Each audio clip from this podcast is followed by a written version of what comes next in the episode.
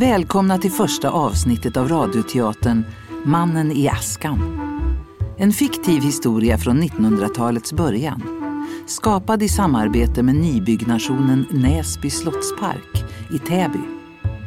Mitt namn är Astrid och det är jag som kommer att leda er igenom den här berättelsen. Sitter ni skönt? Har ni allt ni behöver? Bra, då börjar vi.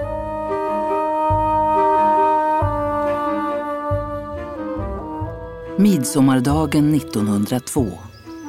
En av Sveriges mäktigaste män, Oskar Rensköld, går runt i den rykande askan av Näsby slott.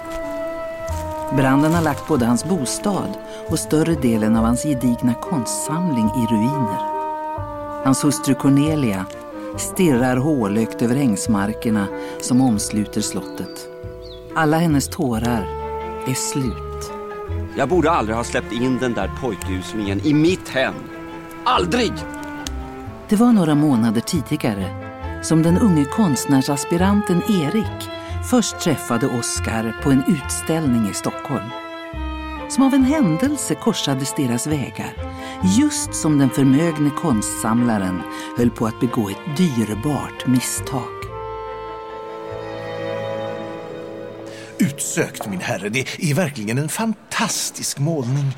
Låt mig genast skynda iväg och ordna de nödvändiga dokumenten så Rensköld kan slutföra köpet. Va? Ja, det är bra.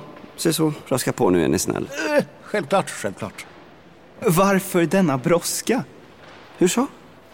Det finns ingen anledning att skynda när min herre endast är en underskrift ifrån att spendera en mindre förmögenhet på, ja, bråte. Bråte?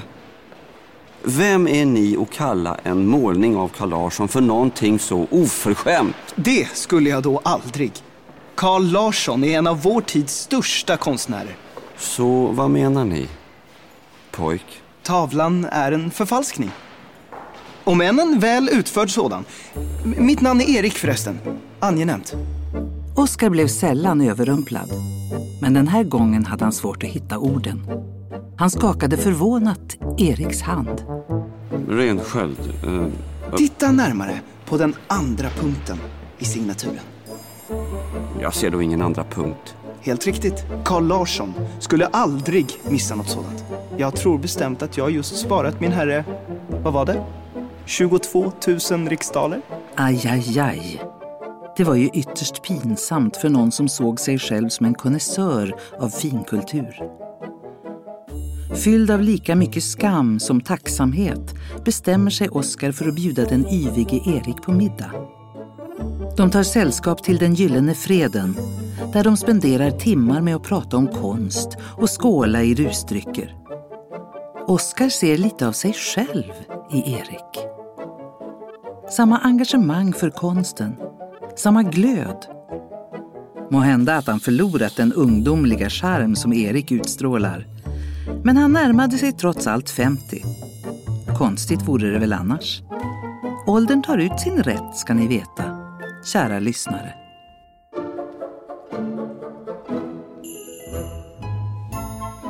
Just när Oskar tror att samtalet ska dö ut växlar Erik Rask till ett nytt och möjligt ännu mer intressant ämne.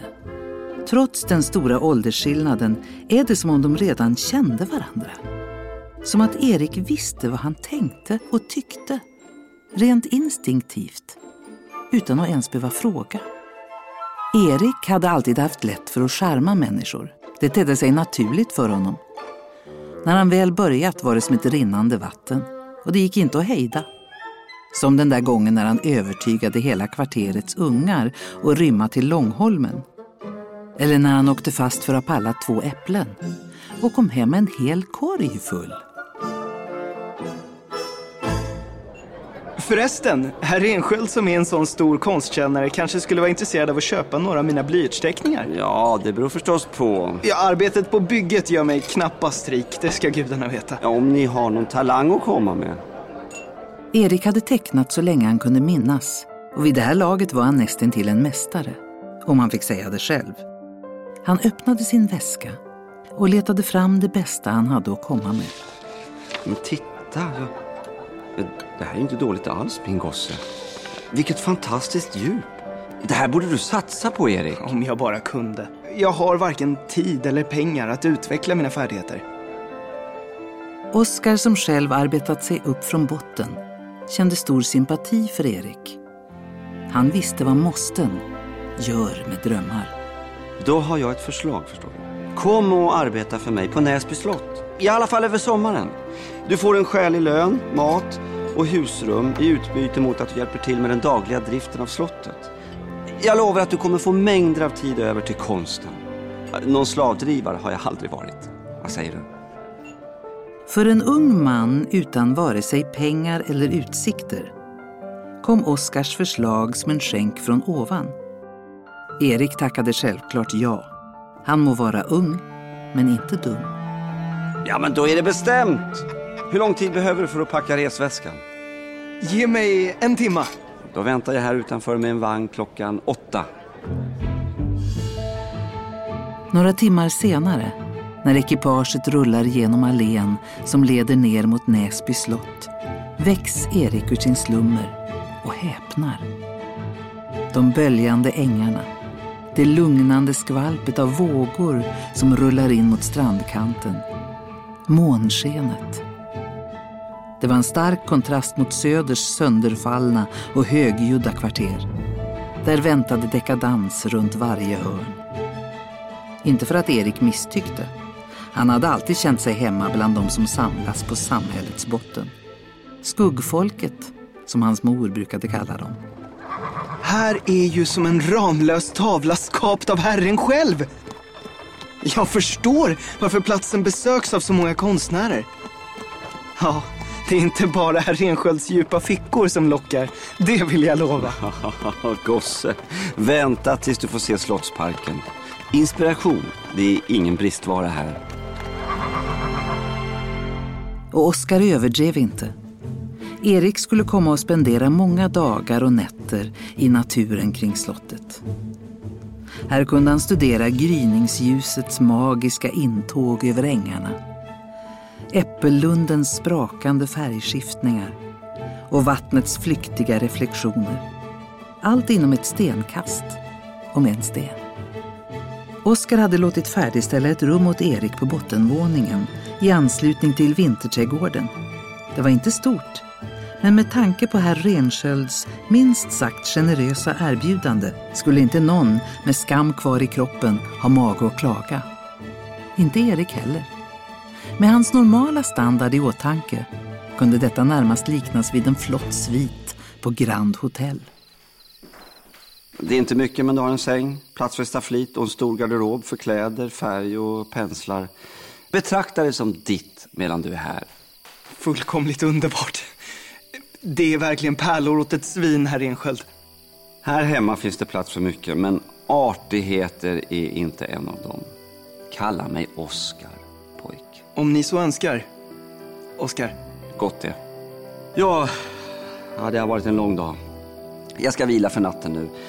Frukost serveras i matsalen klockan sju. Oskar är på väg att gå, men minns något som får honom att vända i dörren. Och förresten, du som avgudar Carl Larsson så. Ja? Ta en titt i stora salen. Det är bara att följa korridoren rakt fram. God kväll.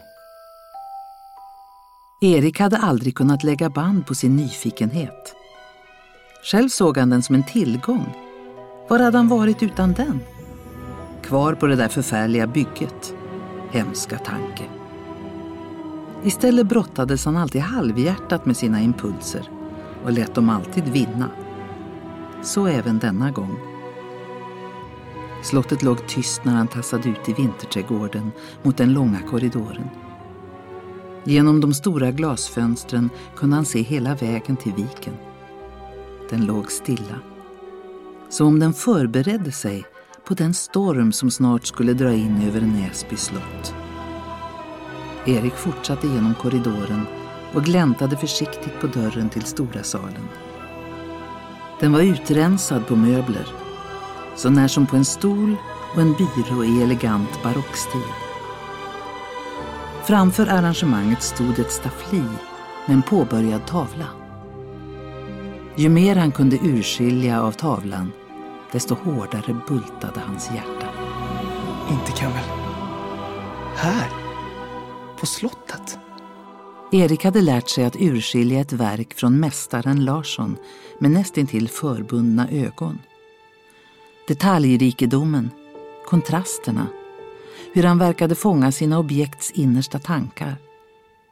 När han stirrade in i ögonen på den trollbindande kvinna som han senare lärde känna som Cornelia Rensköld glömde han nästan bort att andas.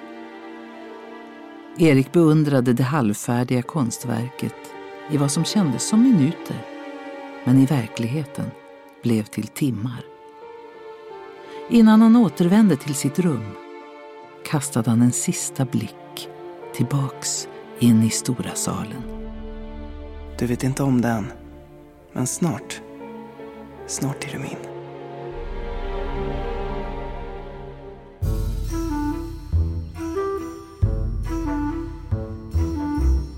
Du har hört första delen av Mannen i askan. En fiktiv historia från 1900-talets början. Skapad i samarbete med nybyggnationen Näsby slottspark i Täby. Medverkande skådespelare Oskar Gustav Hammarsten Erik Jonas Bane Konsthandlaren Magnus Mark Mannen i askan är producerad av Svartling Produktion. Idé Garbergs, Malmö. Manus Lina Andersson och Mikael Noaksson. Regi John Svartling och Mikael Noaksson. Ljudtekniker Peter Söderström. Och jag som har berättat heter Astrid Aseffa. Nästa avsnitt hör du på fredag, 30 november. Vad står du här och drömmer om min juvel? Drömmer? Inte då. Jag har väl allt jag någonsin kunnat önska. Ja, det hoppas jag. Så mycket pengar som jag lägger på din lycka. Hoppas ni kan hålla er tills dess. Vi hörs.